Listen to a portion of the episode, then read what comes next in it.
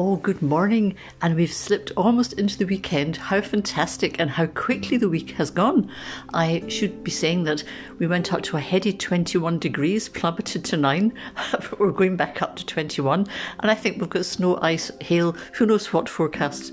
It's, it's going to be brilliantly sunny except for Easter Sunday. And then it's going to be brilliantly sunny again. So I just love the way that the weather plays with our heads. However, there's lots of chocolate to be had, so I'm so looking forward to to the Hallelujah Sunday where we get to open that cupboard and get all the chocolate that we've bought and stashed uh, over the Easter time. Anyhow, I was thinking today about language because I was going back and I came across some links I'd made to, or notes I'd made about. Uh, a, there's a fellow called Stanley Baxter who was hysterical, and he used to do a program called Parliamo Glasgow. Now, I'm originally Glaswegian. Um, we were all brought up in Glasgow, and I absolutely love the way. I love the fact that the language, the British language, you can play. We play with words a lot, but I love in the Scots language and the Glaswegian language as well. Well, the dialect really is it a dialect? Who knows? I just call it a language. How we play with words and the sounds of words and Stanley Baxter had this Parliamo Glasgow program on television, and it was all comedy sketches in the same way that someone would learn Parliamo Italiano. This was learning Glaswegian, and he had this very very funny, a couple of really funny sketches. One of which was a child coming into a shop and going up to the counter and speaking to the man behind the counter and saying, "Oh, era perniflair or er." And Stanley Baxter steps in and says, Now, this delightful child is coming up to the, the greengrocer and accosting him in a very polite way to point out to him that there on the parquetry floor of his very delightful shop there is a pear lying on his floor, his flair. And then the girl goes on to say something else, and what she says is, Oh, giza panabara faramara. And again, Stanley Baxter interrupts and says, and pauses and says, Now, of course, this girl is looking like a street urchin. And he says, Now, this delightful child is now requesting of the greengrocer, could she have a panna, a pound of bara, butter, fara, for her, mara, mother. And so we have that lovely flow, giza panna bara fara mara. it's so good, and it set me off thinking because where where I live in Dumfries, that we it's everything's Robert Burns. We've got the the the house he he lived in with his wife and his many children. There are the there's a little a, a gorgeous museum, the Robert Burns Centre, where they've got Jean Armour's little wedding ring, and I'll come back to that in a second. But the there's a pub where he scratched his name uh, in the glass of the glass window of the pub. In fact, in the, am I advertising here? Starbucks. They put a Starbucks in Dumfries, and his initials are carved into glass there. And on the house he lived in, in the little tiny room he used for his writing, it's he's got his name. He was obviously bored, and he had a diamond, so he scratched his name in the diamond uh, with diamond cutting on the glass of his window.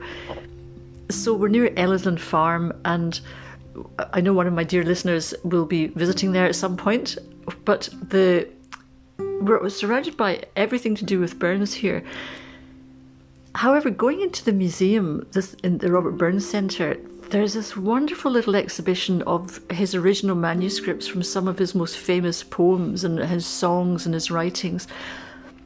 And I was so struck by the neatness of his writing and the the thinness. This wedding ring looked like a piece of like electric electrician's wire. You know, it's, it's a tiny skinny wee thing. But what I, I I was so struck by was we hear all about Burns. We we hear all about his reputation or his stories and and we know all about his his fame and how he died. You know, young and there was all sorts of things to do with his backstory. But seeing the, the ring in the museum and seeing his handwritten notes and letters, it pulled it right back to the humanity of each individual. And he didn't have, Jean Armour didn't have some big clonking stonker of a dauber. In other words, as a Parliamo Glasgow for a big diamond ring stuck in her finger, being married to somebody like Burns, who was obviously well travelled and mixed with all the best people of literature and society.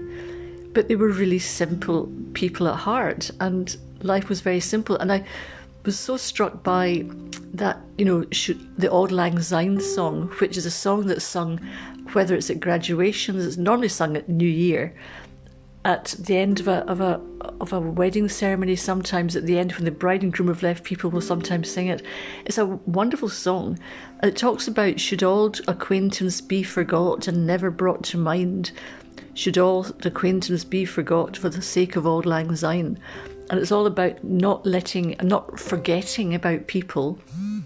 And then this other lovely verse at the end it says, And there's a hand, my trusty friend, or fear, and gaze a hand o' thine, and will tak a right good willie waught for auld lang syne.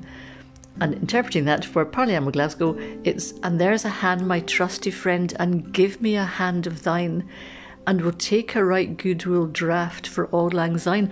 So can I really encourage you this weekend no matter how tiny your mementos or your memories are of something, or how tiny or small you feel about, you know, how famous or important or not, or whatever you are, or whatever place you have in life, what part you have to play in changing the whole of the world or not, pull back right into the fabulousness of having a friend and having friends and ha- stretch your hand out and lay hold of somebody this weekend who's maybe on their own, who's maybe needing some encouragement, or someone you just want to thank. Thank them for being your friend. Thank them that they've been there to share the cup, to share in your joys and your ups and downs.